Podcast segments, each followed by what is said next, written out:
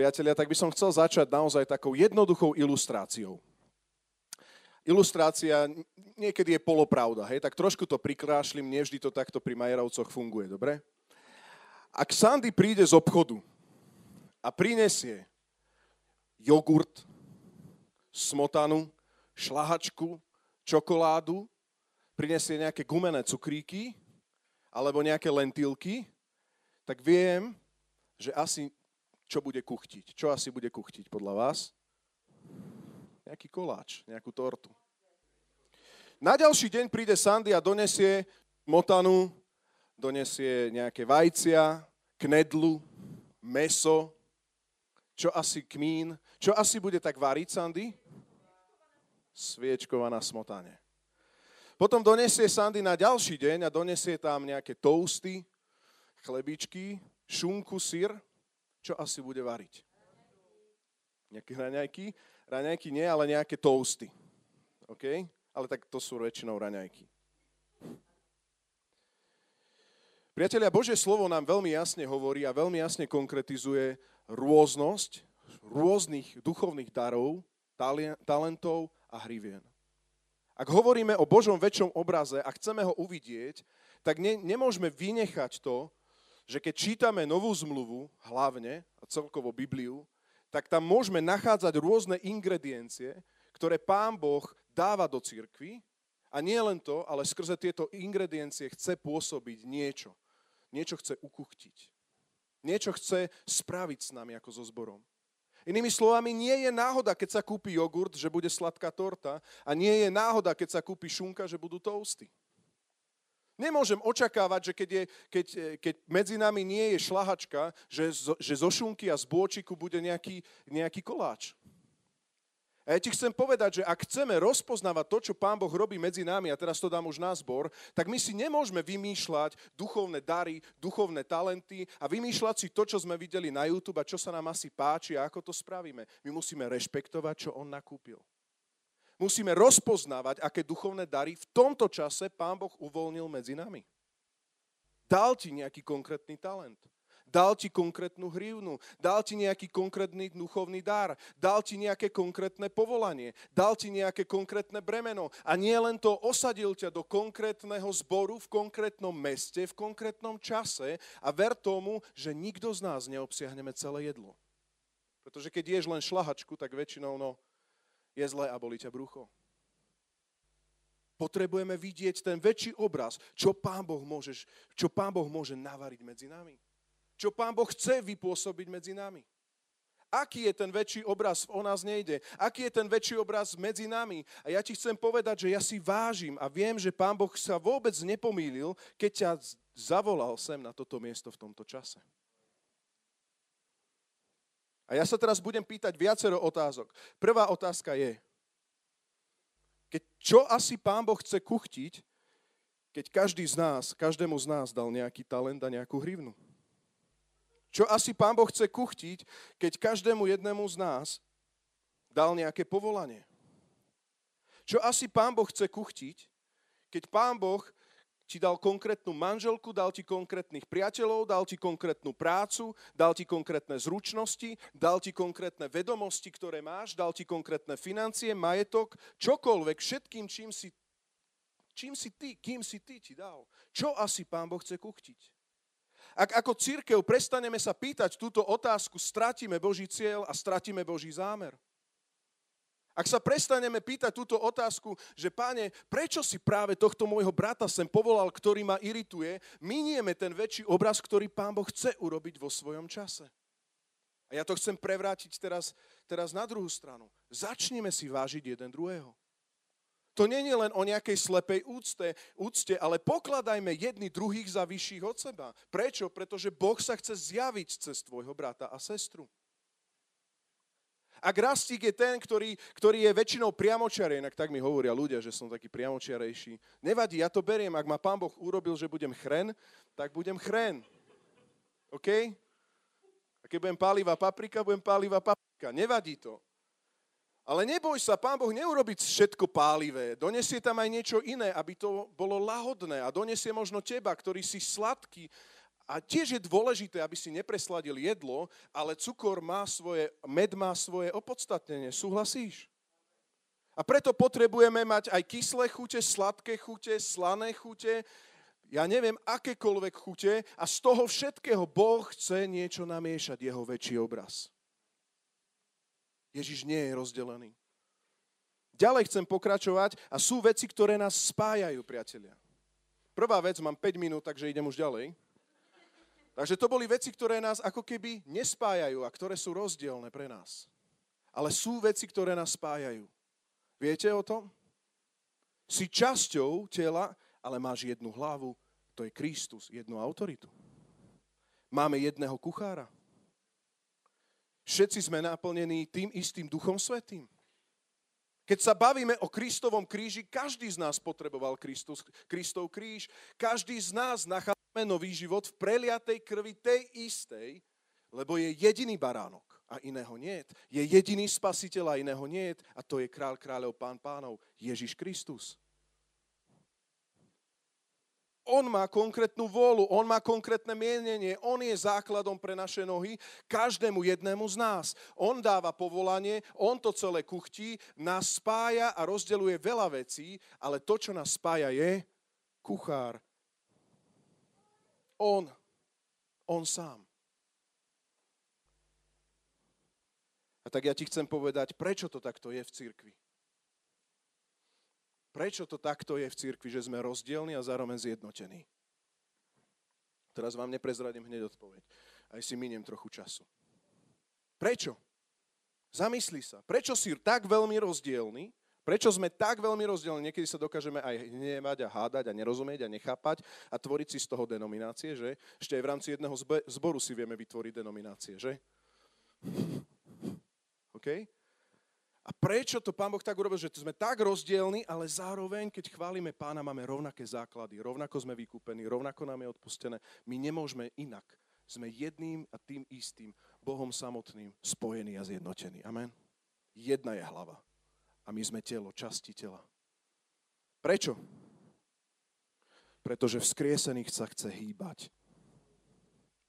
Pretože vzkriesený sa chce dotýkať ľudí pretože skriesený sa chce rovnako dotýkať ako milosrdný Samaritán ľudí na kraji cesty, ale zároveň chce vykopávať na stoličkách ľudí, ktorí do svojej žatvy, lebo je pán žatvy. A on bude naraz vykopávať pohodlných a lenivých a bude obvezovať tých, ktorí sú na kraji cesty. Rôznosť darov je strašne dôležitá, pretože je dôležitá rovnako modlitba, ako aj chvála, rovnako praktická služba, ako aj modlitba a štúdium Biblie. Všetky veci sú naraz dôležité a on všetky tieto veci dáva do, jednej, do jedného zboru medzi nás, nie len, zdôrazňujem, ale medzi nás. Prečo? Lebo tu má svoj väčší obraz. Amen. Jedných dáva za pastierov, druhých dáva za prorokov, ďalších dáva za apoštolov, učiteľov, evangelistov, pretože to je Kristus sám, pretože On chce, aby sme naraz naplnili Boží väčší obraz. A ja by som na záver chcel prečítať jeden biblický verš v poslednej minúte, ale tým, ako mi to celé drislo, tak mi aj záložka drisla, ale otvorilo sa to. V Jánovi 17. kapitole je tu Ježišová modlitba. Teraz počúvajte, 17. kapitola od 9. verša. Počúvajte Ježišovú modlitbu. Ja za nich prosím, v kontexte za nás, za učeníkov, hej? Ja za nich prosím, nie za svet prosím, ale za tých, ktorých si mi dal, lebo sú tvoji. A všetko, čo je moje, je tvoje. A čo je tvoje, je moje. A ja som oslávený v nich. Už viac nie som na svete, ale oni sú vo svete a ja idem k tebe. Oče svetý, tých, ktorí si mi dal, zachovávaj vo svojom mene, aby boli jedno ako my. Dokiaľ som bol s nimi, ja som zachovával v tvojom mene tých, ktorých si mi dal. A zachránil som ich a nich sa z nich nestratil, len syn zatratenia, aby sa naplnilo písmo. Ale teraz idem ku tebe a toho hovorím vo svete, aby moju radosť mali úplnú v sebe. Dal som im tvoje slovo, vidíš, dal nám. A svet ich nenávidel, pretože nie sú zo sveta, tak ako ja nie som zo sveta. Neprosím, aby si ich vzal zo sveta, ale aby si ich zachoval od zlého. Nie sú zo sveta, tak ako ja nie som zo sveta. Vidíš, sme špeciálni. Posveď ich v pravde. Tvoje slovo je pravda. Ako si mňa poslal do sveta a ja som ich poslal do sveta a ja sa pre nich posvecujem, aby aj oni boli posvetení v pravde. Teraz počúvaj, nielen za týchto prosím, ale aj za tých, ktorí pre ich slovo uveria vo mňa, aby všetci boli jedno. Ako ty, oče, si vo mne a ja som v tebe, aby aj oni boli v nás, aby svet uveril, že si ma ty poslal. A slávu, ktorú si ty dal mne, ja som dal im, aby boli jedno, ako my jedno sme. Ja v nich a ty vo mne, aby boli dokonale jedno, aby svet poznal, že si ma ty poslal a miloval si ich, ako si mňa miloval. Amen.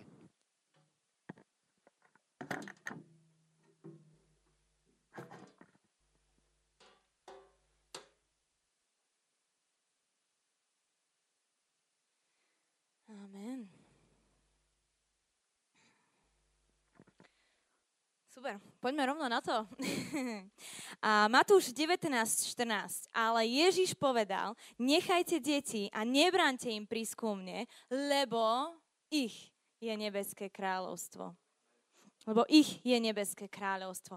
Čiže to, o čom budeme sa dnes rozprávať, je to, že deti ako väčší obraz církve. Čo konkrétne to znamená? Rozdelíme to do, do štyroch podbodov.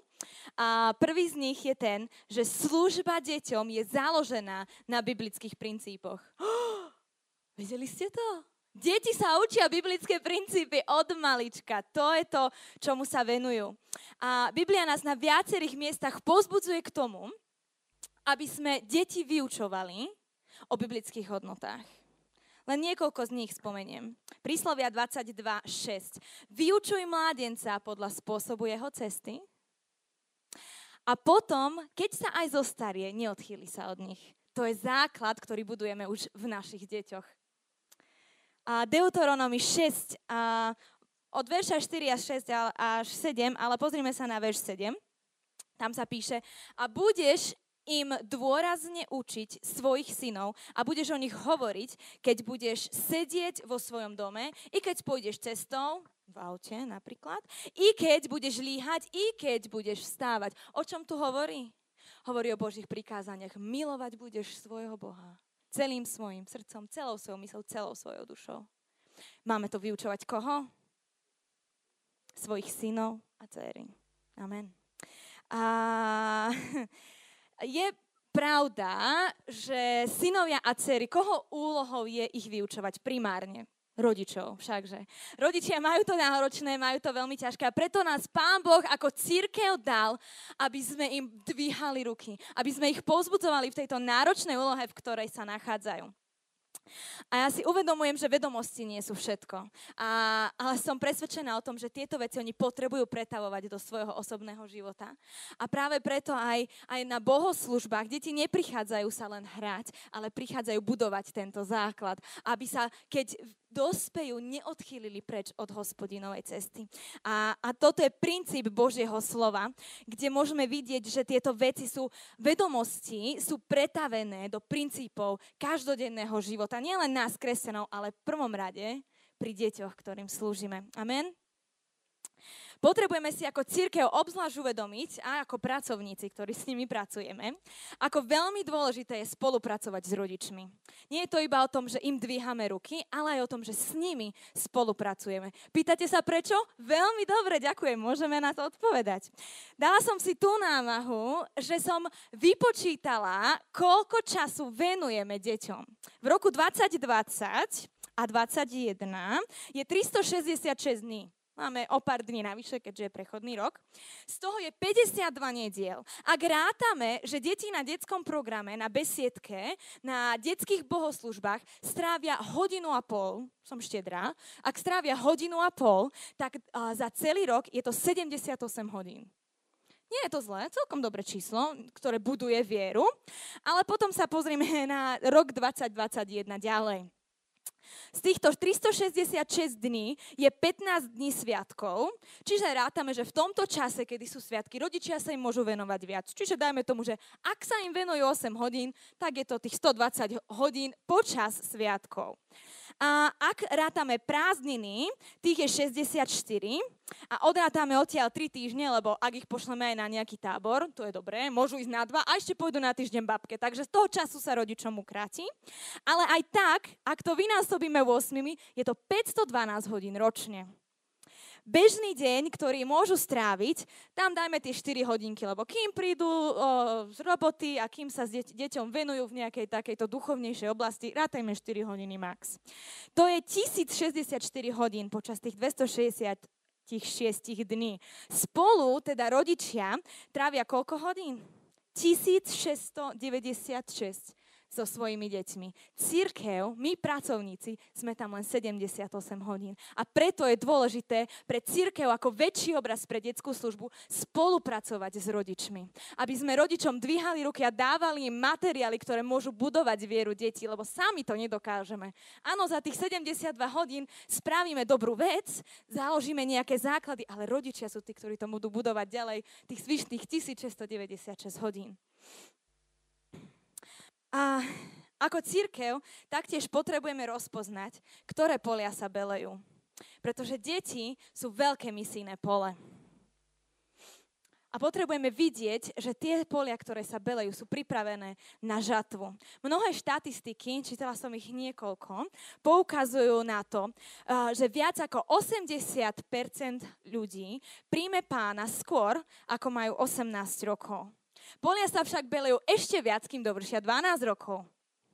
Ešte polovica z tých 80% príjmu pána dokiaľ dovršia 12 rokov. Polia sa velejú, priatelia. Práve pri deťoch. Toto je naša príležitosť, kedy môžeme investovať Božie semienka na úrodnú pôdu. Pretože vtedy ich srdcia sú otvorené a my budujeme budúcich, budúcich služobníkov a tomu veríme, že túžime vidieť naše, našich um, susedov spasených, ľudí na sídliskách spasených a dvere sú častokrát práve skrze tieto polia.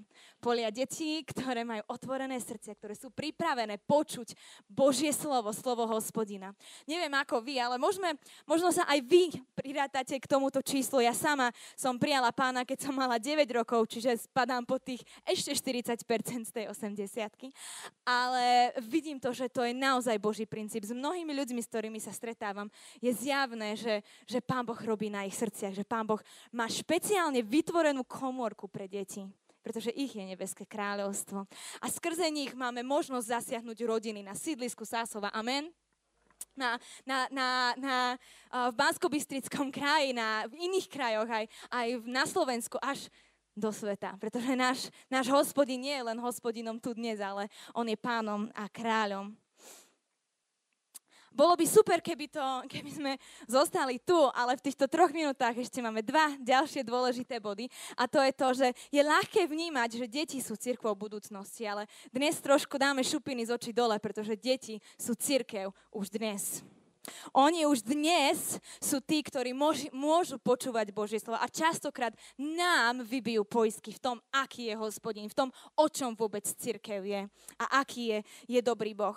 Možno si myslíme, že, že besiedka alebo program pre deti je to len to, čo sa hovorí, že program pre deti, ale aby sme my mohli počúvať nerušenie Božie slovo a byť v pánovej prítomnosti a rozímať, ale hospodin túži, aby tieto aj deti mali církev už dnes, aby ich um, vnútra boli budované. A verím tomu, že túžime vidieť to, že deti nie sú len súčasťou nejakého programu, ale že počúvajú Božie slovo adekvátnym spôsobom pre nich. Prečo? Preto, aby ho mohli aplikovať vo svojom živote a budovať dobrý základ. A, a aplikovať tieto biblické princípy a hodnoty je veľkým požehnaním mať v zboroch pastorov, ktorí toto rozoznávajú, ktorí vidia potenciál v deťoch. A u nás, ja viem, že my takýchto pastorov máme a teraz na začiatku sezóny sme sa tak rozprávali a sme sedeli a um, jeden náš pastor povedal, že sú štyri oblasti, v ktorých chceme vidieť rásť naše deti. Tak len tie štyri by som ešte s vami v tomto bode zdieľala. Prvá je múdrosť a toto ide z Lukáša 2. kapitoly 41 až 52, kde pán Ježiš mal 12 rokov a strátili ho v chráme, rodičia sa pre neho vrátili a tam sú o pánovi Ježišovi povedané 4 veci. Prvá vec je múdrosť, že rástol vo vedomostiach a poznaní Božieho slova. To túžime vidieť aj v našich deťoch a v deťoch, ktorí sú v našich zboroch.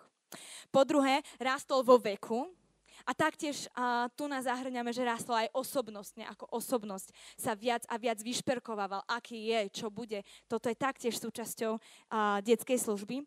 Obľuba u Boha aj v tom rástol. Túžime vidieť v našich deťoch duchovný pokrok, ako pôjdu ďalej, aby, aby mali dobrý základ. A aby mali obľubu u ľudí, čiže vzťahy na okolo. A mohla by som vám povedať niekoľko príbehov, keby tam ešte jedna minúta. Ale a, je niekoľko príbehov naozaj, ktoré som na vlastnej koži zažila, ako deti sú naozaj církev už dnes, akú vieru majú, v akej môžu ísť ďalej, v akej, v akej oni nás vlastne burcujú ďalej a, a, a môžu byť požehnaní a môžu byť naozaj a, pokrstení Duchom Svetým a to je realita církvy dnes. A deti nie sú len církev dnes, oni sú aj církev budúcnosti. A sú to deti, ktoré máme v našich zboroch, ktoré môžu byť budúci lídry, budúci pastoria. Ja chcem, aby sme ich vychovali. Verím tomu, že Boží slovo, Boh sám, hospodin chce, aby sme ich vychovali cestou, ktorou oni, oni majú kráčať za ním. A aby práca s deťmi nebola len o biblických príbehoch, aby všetky poznali od A do Z, alebo o piesňach, ktoré si len užívajú, ale aby to bolo o ich postoji v srdci, že prehlasujú, kto je hospodin. Že vedia, kto je hospodin v tom príbehu nie len daný príbeh, ale že to vedia, že to uchopujú a prostredníctvom tejto služby rozvíjajme novú generáciu Ježišových následovníkov, ktorí veríme, že budú mať vplyv na svoje okolie a budú činiť učeníkov vo svojom okolí. Amen.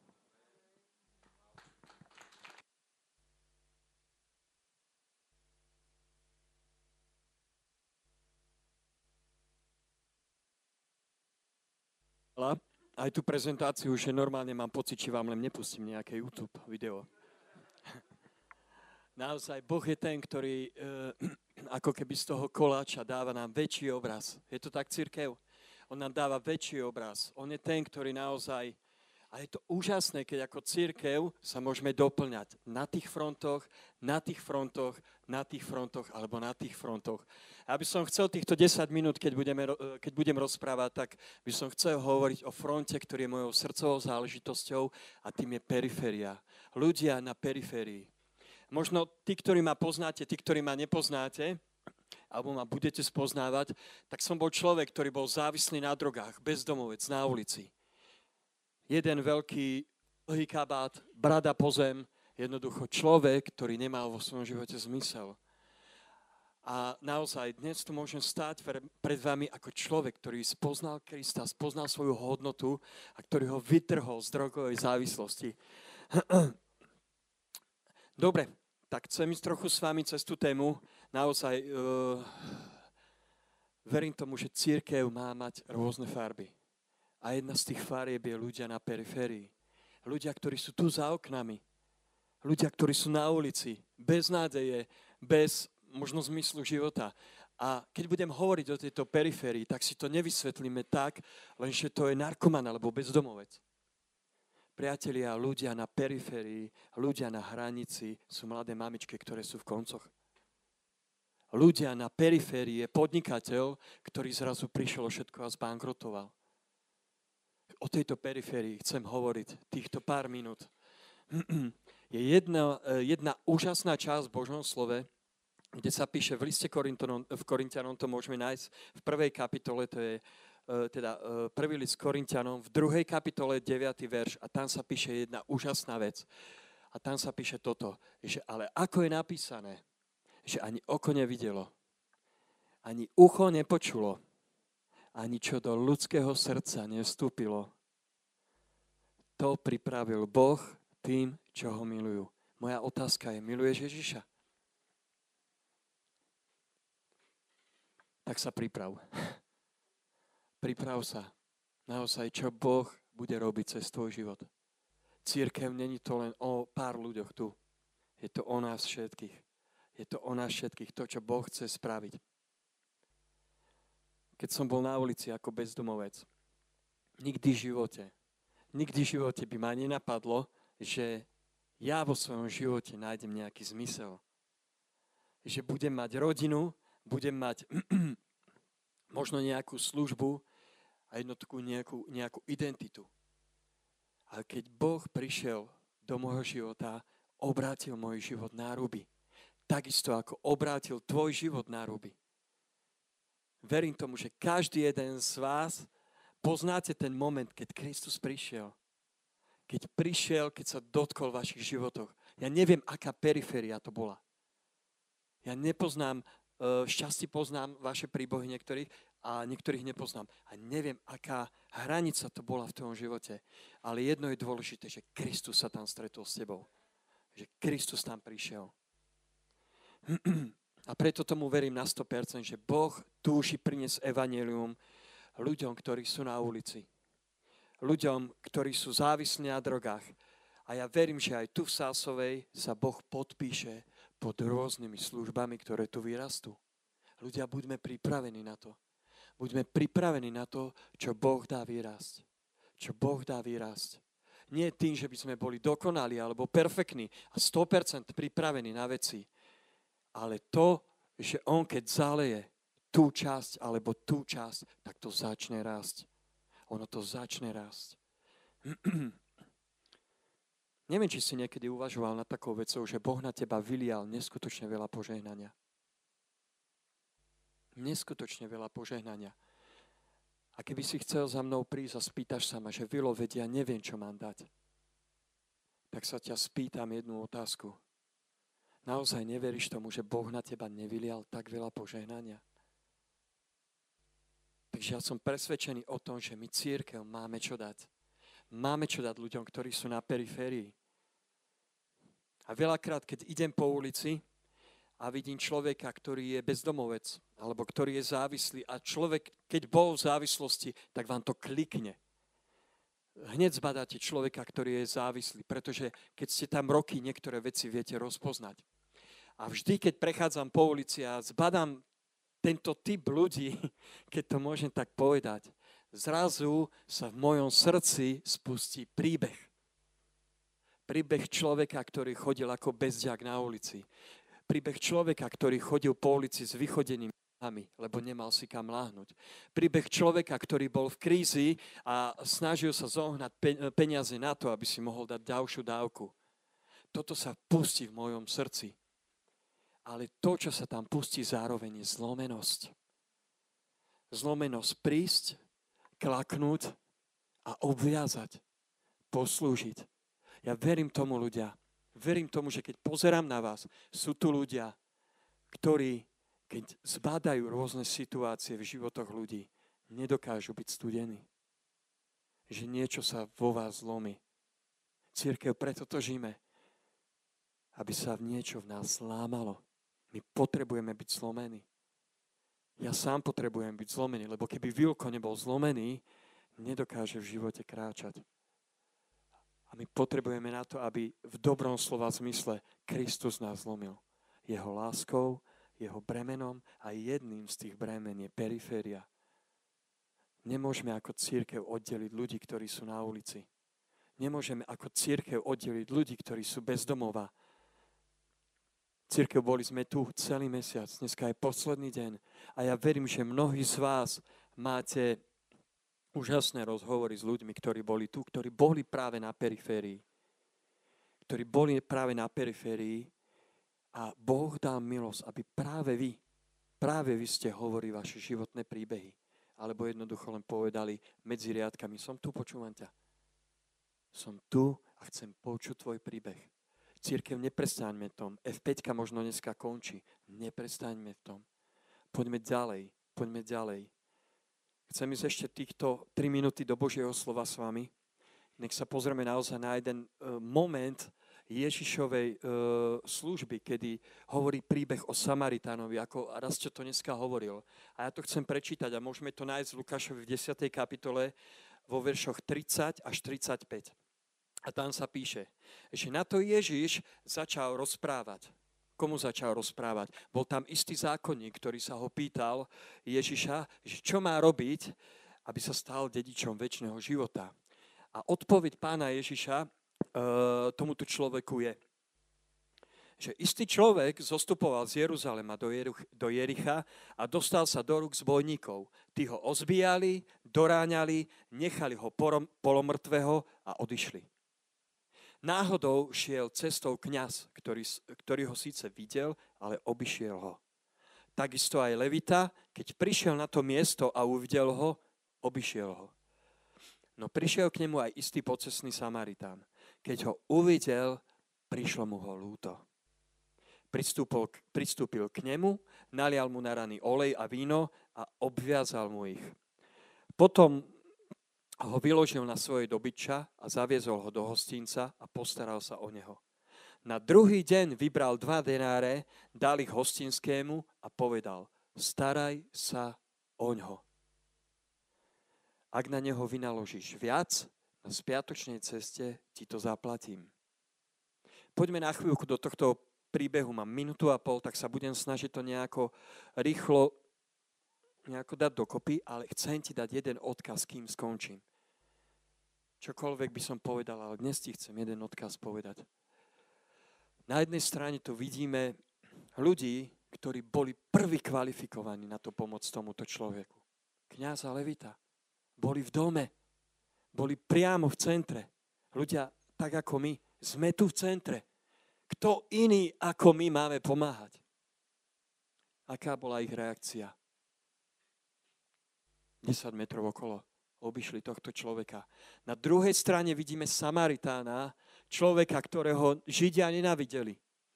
Proste nevedeli zniesť Samaritánov a mali medzi sebou, e, neboli veci v poriadku, ktorý bol Židmi opovrhovaný, tento Samaritán sa sklonil a obvezoval rany. A tento príbeh je pre mňa veľmi silný. A to, čo zostalo v srdci, keď som si doma čítal tento príbeh a to, čo ti chcem odostať v posledných 20 sekundách, je, potrebuješ vidieť. Církev potrebujeme vidieť. Sú tu tri osoby. Dvaja sú slepí. Videli, prišli, videli, ale iba jeden videl srdcom. Toto je môj odkaz pre teba dneska. Stan sa človekom, ktorý bude vidieť srdcom. Ktorý bude vidieť srdcom. Akákoľvek periféria, periféria to je, daj si tam svoj podpis. Do čoho ťa Ježiš povoláva. Ale to, čo na to potrebuješ, je, potrebuješ vidieť srdcom.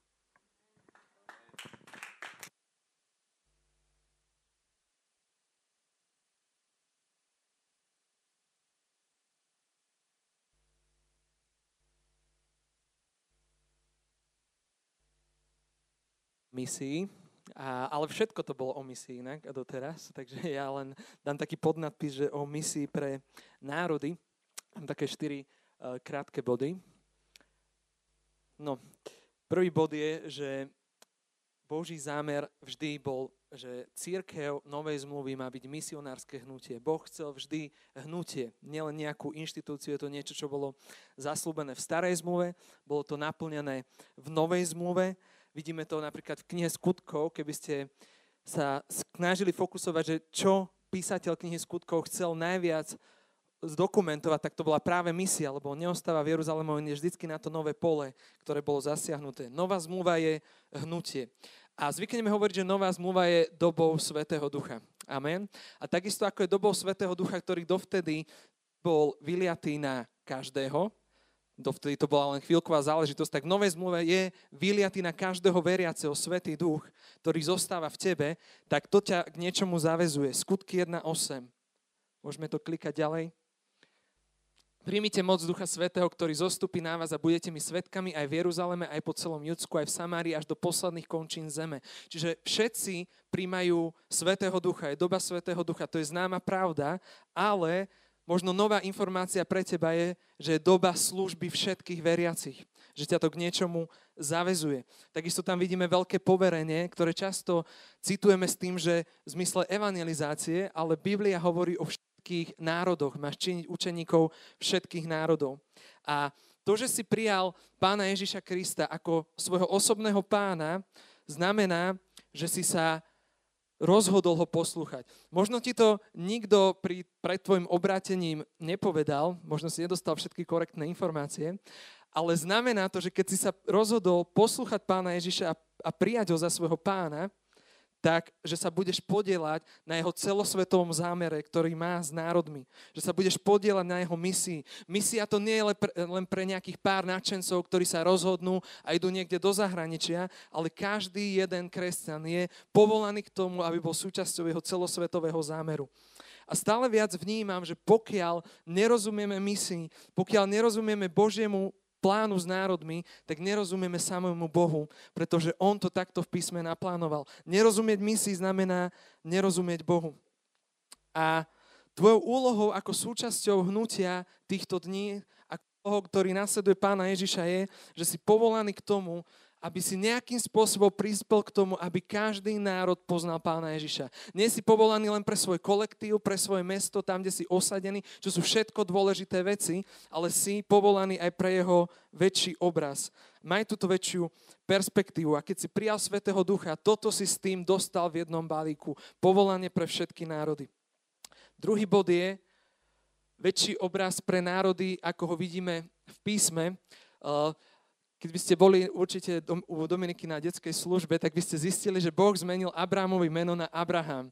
A dôvodom na zmenu Abrahamovho mena bolo, že Boh o ňom povedal, odteraz sa budeš volať Abraham, pretože som ťa urobil otcom mnohých národov. To bolo poslanie Abrahama, aby, aby on bol otcom mnohých národov. A pán Ježiš Abraham je predobrazom pána Ježiša Krista. Ja tu mám teraz dva verše, ktoré Miro dneska spomenul v kázni. Nebolo to takto mňou plánované, ale svedectvo dvoch je silnejšie ako len svedectvo jedného. Mesiánsky žálm 2.8. Požiadaj ma a dám ti národy ako dedičstvo, končiny zeme do vlastníctva.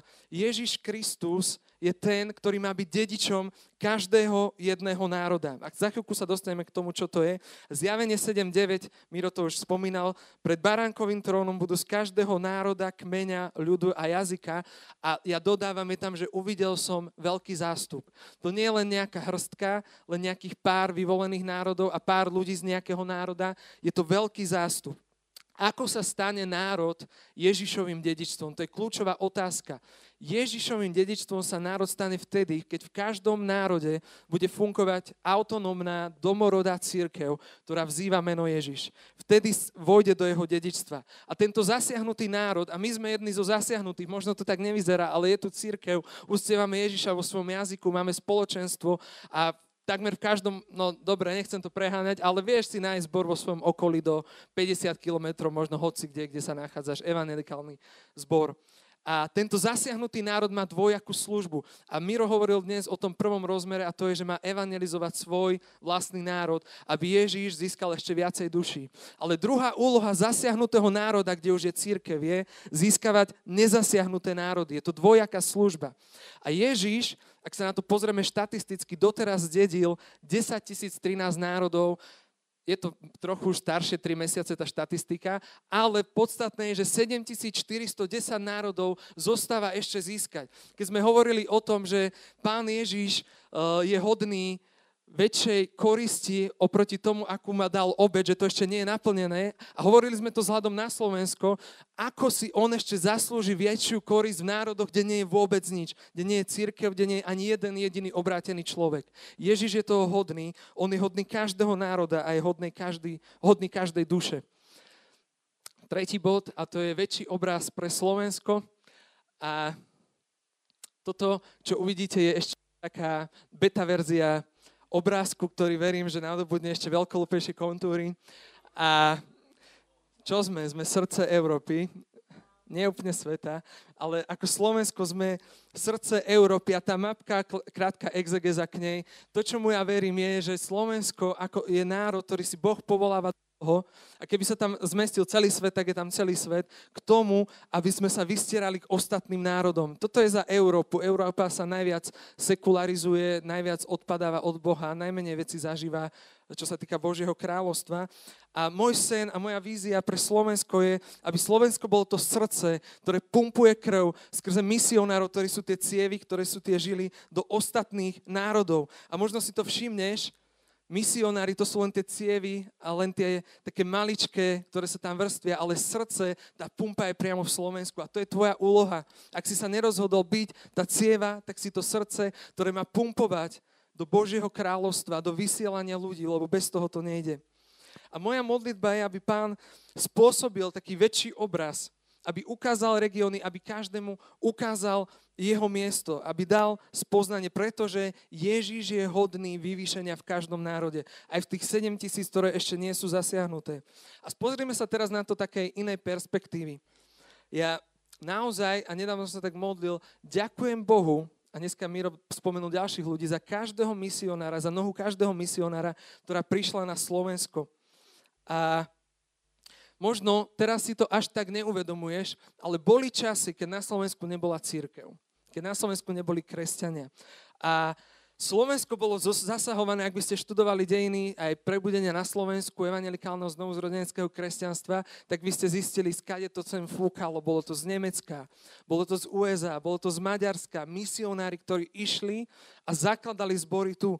Tak vznikol pietizmus, baptizmus, letničné hnutie, bratské hnutie. Tak vzniklo prebudenie okolo rojových, tiež boli napojení na Čechy musíme si uvedomiť, že kresťanstvo, ktoré je bežne u nás dostupné, nebolo to tak vždy. A keby nebolo týchto misionárov, ktorí Boh sem vypudil, dnes tu ani jeden z nás nesedí. Keby oni neboli poslušní. Koľko ľudí už v iných národoch mohli sedieť alebo zdvíhať ruky a uctievať meno Ježiš, ak my by sme boli dostatočne poslušní a koľky ešte len môžu byť, ak budeme poslušní. Uvedomuješ si tú zodpovednosť? Títo misionári, ktorí prichádzali a prichádzajú po generácie k nám, sú Božími reprezentantmi. Oni reprezentovali toho, že Boh je na, na misii a že Bohu záležalo na Slovensku a preto sem prišli. Keď sme my toto prijali, tak e, prichádza s tým spasenie, ale aj nejaký záväzok. Vytrhol nás moci tmy a preniesol do kráľovstva svojho milovaného syna.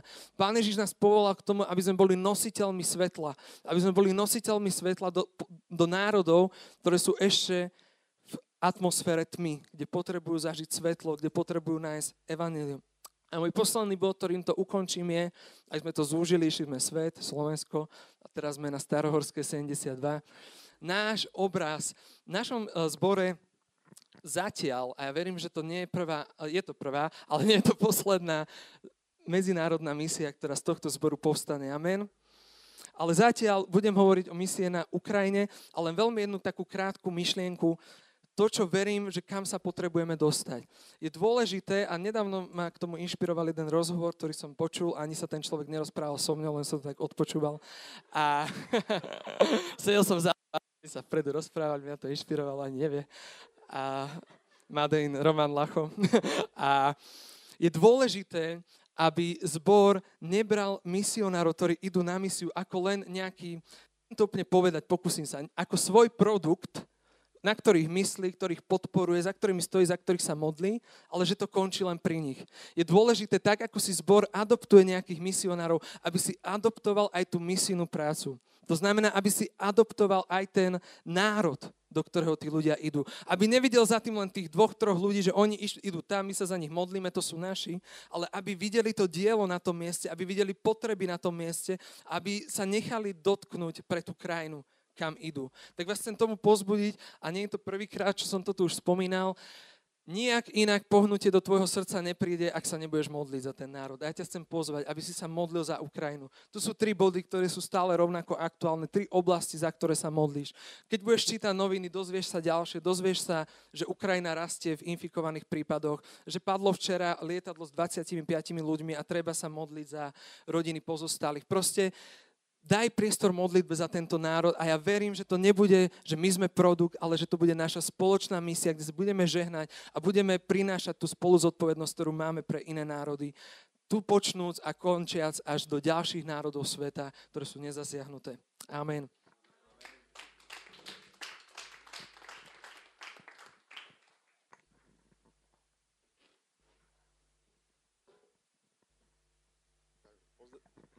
Ideme. Pozdravím všetkých. A prvýkrát stojím e, na takejto talk show. Dobre. A keď ma Sandy oslovila, tak nevedel som, do čoho idem. A, a tak ako dobrá Česko sepa, áno, keď to je služba, tak, tak som to tak aj prijal. A povedala peniaze a podnikanie, však to je vaše, tak viete, ako, ako no, tak som si tiež povedal, dobre, tak to ako zvládneme. No ale keď som sa na tým zamyslel, vám poviem úprimne, dlho som rozmýšľal, čo povedať.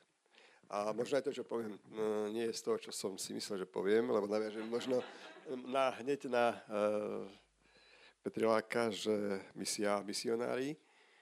A možno odtiaľ začnem a potom môžeme o peniazoch všeobecne hovoriť, ale keď to bol teraz také čerstvé aktuálne, tak uh, premostím a aj na to, a live teda. A bol som v 96. na uh, jednej konferencii misionárskej a prvýkrát tam pozvali e, misionári podnikateľov. To bolo Jackové, sa to volalo, a bol to v Rujapickej republike, kde sa stretli prvýkrát misionári a podnikatelia spolu. Nahral si mi na smeč a pôjdem týmto smerom o podnikaní a potom prejdem na financie. Misionári potrebujú podnikateľov, ale podnikateľi potrebujú misionárov. Kto to nepochopil, tak e, má smolu. Lebo Eh, a jedna strana, aj druhá strana, lebo eh, misionári sa potrebujú učiť, ako správať peniaze.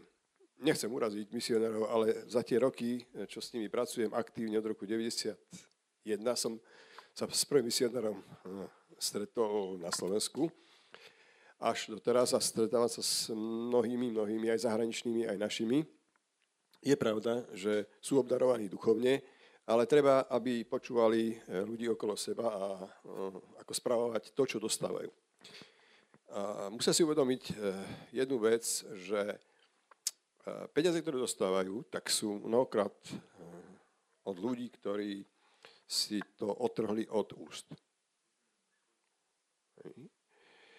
Neznamená ale, aby misionári nemali primerané svoje potreby, tak ako má ten národ, v ktorom žijú.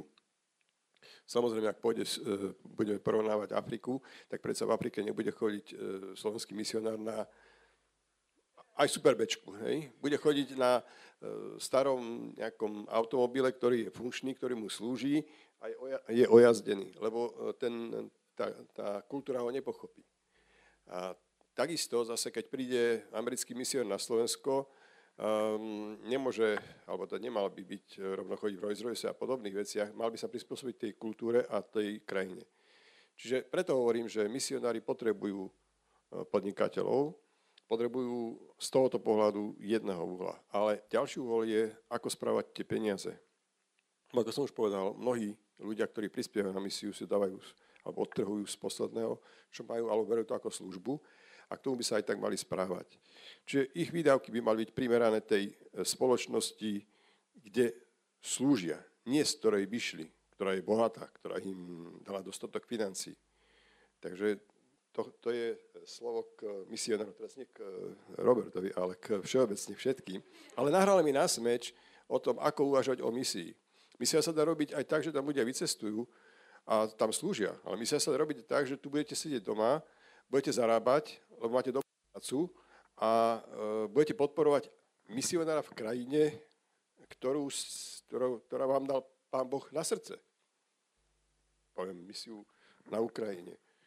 Ty ideš do Lvova, ak si pamätám. Hej.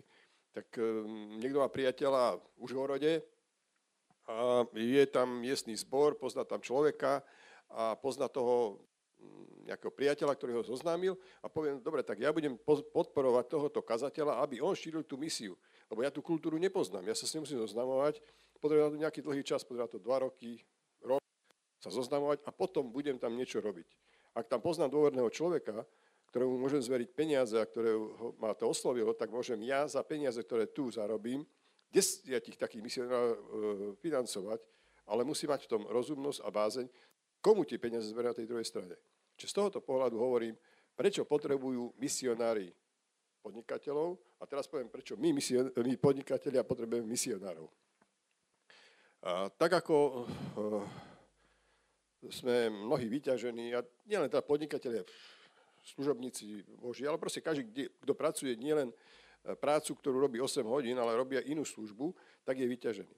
A pri tej práci uh, určite sklzáme do toho stereotypu uchádzajú nám e, duchovné hodnoty. Proste sme za, zahltení mnohými povinnosťami, ktoré nás obrajú o čas. Nehovorím o byrokracii, ktoré je absurdné množstvo, sledovaní zákonov, ktoré sa menia každú chvíľu.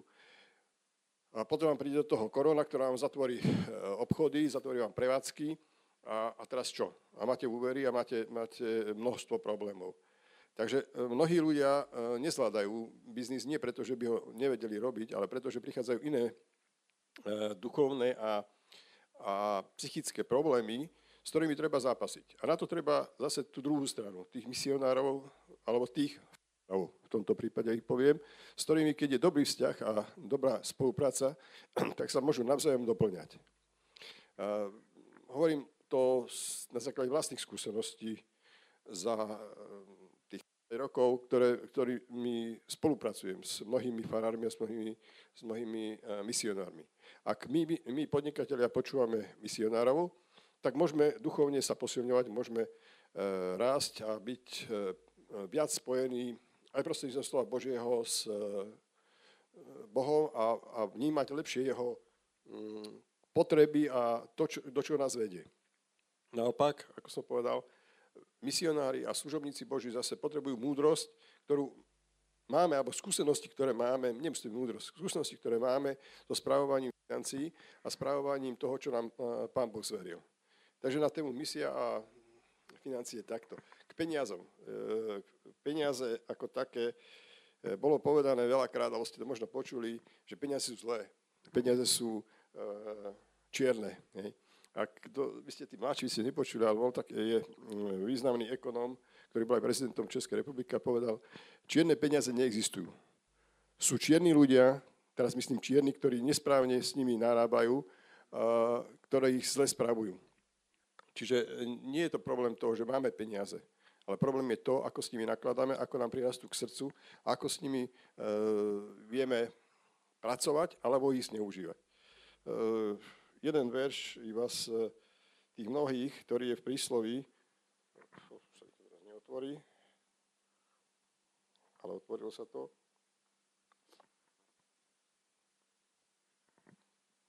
No, nenájdem to, neviem si časovať.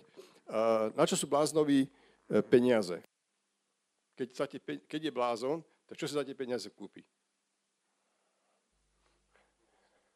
Takže si to pozrite v príslovi, ja vám to potom dám, ten verš.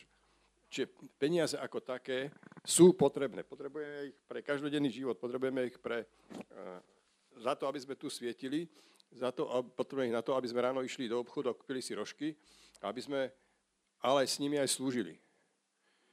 Každý z vás určite vie, čo sú peniaze. Každý z vás, predpokladáme na Slovensku, má účet a otázka je, ako, koľko má na tom účte a koľko z neho dokáže ušetriť. Aj ten najchudobnejší vždy môže odložiť toľko, koľko je potrebné pre pána. Teraz nechcem hovoriť o desiatko, hovorím, koľko je potrebné. Koľko potrebuje vaša komunita, vaša církev, váš zbor, vaše spoločenstvo. Ak nemáš, to veľakrát počujem, vieš, ale ja nemám, ja nemôžem. Nemusíš mať peniaze, môžeš mať svoj čas.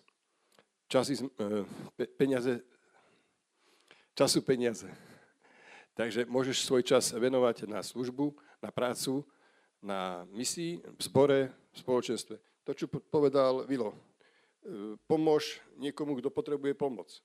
Teba to nestojí peniaze, ale tvoju službu, ktorú on ocení. Lebo si idem zavolať, a neviem, upratovačku, lebo mu pôjdeš poriadiť jeho byt. Alebo si automechanik a vieš, niekto je chudobný, tak e, venuj, a neviem, 10% svojho e, času podnikateľského na službu chudobným, že budeš ako podnikateľ slúžiť. Lebo aj podni- ak si myslíte, že podnikateľe majú peniaze, nemajú peniaze. Ja osobne, to, tí, čo ma poznáte, viete o tom, že 30 rokov podnikám, peniaze nemám. Mám veľa úverov, mám nejaké, spravujem nejaké majetky, áno. Ale finančné prostriedky ako peniaze, o ktorých hovoríme, e, sú veľmi náročné. Mať ich dostatok, aby ste mohli slúžiť ďalej. Preto vám hovorím, vy čo máte málo, alebo ktorí máme menej na to, aby sme mali finančne, tak vieme inou, iný, inou formou slúžiť našim blízkym. Bliká mi to.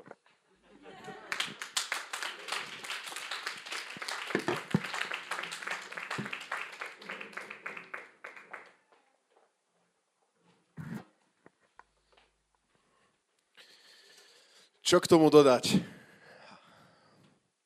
Väčší obraz, priatelia. A teraz na záver, ako budeme hrať e, piesne, neviem inak, kde je chválospevka, môže prísť rovno. Vydržali ste to. Si môžete dať potlesk, vydržali ste to. Nezmari. Super. Tak e, teraz máme posledný okamih našej F5 konferencie a chceli by sme počas tejto poslednej piesni urobiť taký, ja nemám tu svoju asistentku Sandy, tak si musím, prepačte, trošku pomôcť. Potrebujem tú kazateľňu. Tuto, niekde. Super. Ak hovoríme o väčšom obraze, a môžeme zasnúť aj tie svetlá, ktoré tam sú, tak to není hra ale je to o tom, čo Pán Boh chce konať a čo bude konať cez ľudí, ktorí sa mu úplne odovzdajú. Ježiš Kristus, môžeme súhlasiť s tým, že zasiahol a zasahuje stále milióny a milióny a miliardy ľudí. Keď zrátam všetky tie generácie. Ale ako začal? Začalo to pri 12 plne oddaných učeníkov, ktorých povolal. Vieme o tom, že Judáš pochybil, potom vieme o tom, že tam boli nejakí ďalší 70, ale keď to aj celé zrátame s nejakou 300, 400 učeníkov a porovnáme to s celým svetom a s miliardami ľudí, chcem vám povedať, že Boh uvoľňuje svoj väčší obraz cez úplne odovzdaných ľudí. Je jedno, koľko nás je, je jedno, kým si, čím si momentálne, ale je dôležité a to, čo nie je jedno, či si sa reálne odovzdal Bohu a či sa chceš a túžiš odovzdať Bohu naplno. Bože, tu som. Pošli mňa. Páne, ja už nechcem žiť pre seba. Ty si dal všetko, Ježiš, na Golgotskom kríži, aby som mohol byť zachránený a spasený. A som spasený. A je zaplatené za môj hriech. Tak aj ja dávam celého seba. Kým som, čím som, čo mám, čo viem, dávam tebe do služby tebe. A ver tomu, že Duch Boží ťa bude viesť položí na teba ruku a zlomí ti srdce pre nejaké oblasti. A dotkne sa tvojho srdca pre nejaké služby, nejaké veci, pre nejakých ľudí, nejaký front. A ja ťa chcem pozbudiť, aby si bol verný. Aby si očakával, pretože Boh je ten, ktorý dáva vzrast. My máme siať, my máme zalievať, ale Boh dáva v určenom čase vzrast. A žiadna práca učinená v ňom nie je marná. Amen. On dokoná to, čo započal. A preto počas tejto piesni mám tu také úžasné, úžasný obraz, väčší obraz. Vidíte tú, tú fotku, to puzzle? Je to krásna taká, taká jesenná príroda a máme tam mesto, je to krásny obraz toho, že keď poskladáme puzzle, keď naozaj sa jeden k druhému spojíme, tak to, čo Pán Boh chce vykonať, to, čo Pán Boh chce vykonať, sa stane, keď naozaj sa spojíme. Sa spojíme. Aby vznikol jeho väčší obraz. Vieš, chcem ti povedať, je to dôležité, aby my v tejto generácii a v každej generácii, kde si osadený, aby si naozaj ten väčší obraz prinášal. Chcem ti povedať, že áno, Ezau bol prvorodený, ale Jakob bol požehnaný. Áno, Jozu, áno, Mojžiš mal ísť do zaslúbenej zeme, ale Jozua došiel do zaslúbenej zeme. Chcem ti povedať, že áno, Saul bol prvý a dostatočný král izraelský, ale Dávid je ten král, na kom bolo to pomazanie a ktorý bol mužom podľa Božieho srdca. A ja ti chcem povedať, že áno, Biblia hovorí mnoho zaslúbení, čo Boh môže v slovenskej cirkvi urobiť. Snívame to. Boh to môže urobiť, ale ja ti chcem povedať, že tu sa to láme, priatelia, tu sa to láme. Pôjde o nás. Pôjde o, o teba. Chýba mi fakt Sandy. Pôjde o teba. Ja som pucla ja som veľká pucla, mám tu nejaký, neviem, čo tam je. Je to z Boha. Je to Boží obraz. Ja som tu. Tu príde ďalšia pucla. Ja som obrovská, ja som väčšia, krajšia, ja som svetlejšia. Trošku máme detské okienko, že? Ja som svetlejšia, krajšia. Veď ten Boží obraz má aj farby, nie? Ja som tá farebná časť, kašľať na tie nefarebné časti, že? Priatelia, kde dojdeme? Čo bude? Toto? Alebo toto? Musíme sa synchronizovať. Musíme urobiť záväzky s Bohom. Rešpektovať jeho povolanie. Rešpektovať jeho zlomenosť, ktorú položil do tvojho srdca. Nepodceňuj dar, ktorý ti dal. Nepodceňuj povolanie, ktoré ti dal. Neporovnávaj sa so svojim bratom a sestrou. Neplač, že si tmavá farba. Neplač, že máš jeden talent a ty nemáš 5. Vieš, keď bude poš- posledný súd, a toto je také slovenské, že rovnostkárstvo, všetci rovnako, rovnako aj tí, čo nerobia, aj tí, čo robia, všetci rovnaká výplata, že? Priatelia, nie, Božie kráľovstvo nie je slovenská kultúra. Prví na poslednom súde budú poslední a poslední budú prví a tí, čo dávali na oltár seno, slamu a horlavé veci, im zhorí a budú celú, celú väčnosť nahý a bude to Boží spravodlivý súd. Ja ti chcem povedať, je jedno, čo ti Boh zveril. Ja ti chcem povedať, že Boh ťa povolal do niečoho. Ja ťa chcem len pozbudiť, staň sa verný svojmu frontu, buď tam verný, stoj tam a buď spokojný s tým, kde si. A chvál Boha tam, kde si. A ďakuj Bohu za to, že ty si kým si, že ti Boh zveril ten jeden talent, tú jednu hrivnu a že jeho sláva cez teba, keď sa jedna pucla pridá k druhej, prinesie Boží väčší obraz. Jeho väčší obraz. Už nie ty pucla, ale jeho väčší obraz. A keď sa pozrieme na tie tri biblické príbehy, tak prečo Mojžiš nedošiel do zaslúbenej zeme? Pretože ľud reptal. O nás ide! O nás ide! Prečo Saul nebol dostatočný král? Lebo on bude kráľovať po svojom. On nevyhľadí všetko, nevyhľadí, on bude po svojom. Ale keď zomrieme sami sebe a príde tu ten väčší a zoberie tie puzzle a začne to stavať tak, ako on chce, ver, ver tomu, že na každú Božiu vôľu, na každý dobrý skutok podľa Božej vôle bude dostatok. Bude dostatok. Človeku jednej pucle nemožné. Pucliam v Božích rukách možné. Teraz počas tejto piesne je tu takýto lajster a vy, ktorí chcete, a chcem, aby sme naozaj počas tej chvály nešli hneď sa tu zapisovať, ale aby si sa najskôr modlil, či naozaj chceš urobiť záväzok, že Bože, chcem byť nie individualista v individualistickej dobe. Ja nie som len človek a církev je, pro, je proste nejaká firma, ktorá si mňa ako produkt musí získať. Nie. Ježiš ťa vykúpil a ty provoľne rozhoduješ zaviazať. Bože, dávam záväzok odovzdania sa pre Tvoj väčší obraz. Dávam svoje farby, dávam sa ako puzzle, teším sa z darov a talentov, ktoré si mi dal, pokladám jedný a druhší, druhých máme pokladať za vyšších od seba, potrebujem svojho brata a sestru a chcem byť k dispozícii pre svojho brata a sestru. Ak chceš byť súčasťou Božieho väčšieho obrazu a chceš, aby tvoj život on držal v rukách ako majster, architekt, tak zapíš sem svoje meno.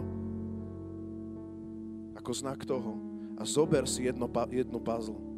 Môžeš si ju dať do peňaženky, je dostatočne malé, ja to budem mať v peňaženke, alebo si to daj kdekoľvek, nech ti to pripomína, áno, máš svoje obmedzenie, máš obrovské krásne farby, jeho farby ale chceš byť v jeho ruke. A chceš byť súčasťou tohto väčšieho obrazu. A ja verím tomu, že Boh dneska môže ťa synchronizovať a môže polniť veci na tvoj život, aké si ešte nikdy nevidel. Prečo? Lebo ťa povolal. Lebo ťa chce použiť. Budem sa modliť, budeme spievať chvály a počas tejto piesni ak chceš urobiť tento záväzok, jednoducho príď, bude to tuto na tejto kazateľni, svetlá, ale hlavne pred pánom. Bude tu pero, ktoré tu padlo už niekoľkokrát. A môžeš tu do tohto lajstra. A teraz počúvaj. Pred všetkými pred celým duchovným svetom, pred zhromaždenou církvou a pred Bohom samotným povedať, ja sa vzdávam svojho ja a ja chcem Boží väčší obraz na Slovensku. Budem sa modliť. Drahý Pane Ježišu Kriste, ja sa modlím, aby si nám odpustil všetky tie premárnené chvíle a rozhodnutia, keď sme rozmýšľali individualisticky. Odpusti nám, Pane Ježišu, keď sme sa rozhodovali na základe svojho ega, na základe svojho prospechu. Odpusti nám, Pane, keď sme chceli prezentovať svoje a naše. Skláňame sa pre Tebou, Ježiš. Skláňame sa pre Tebou.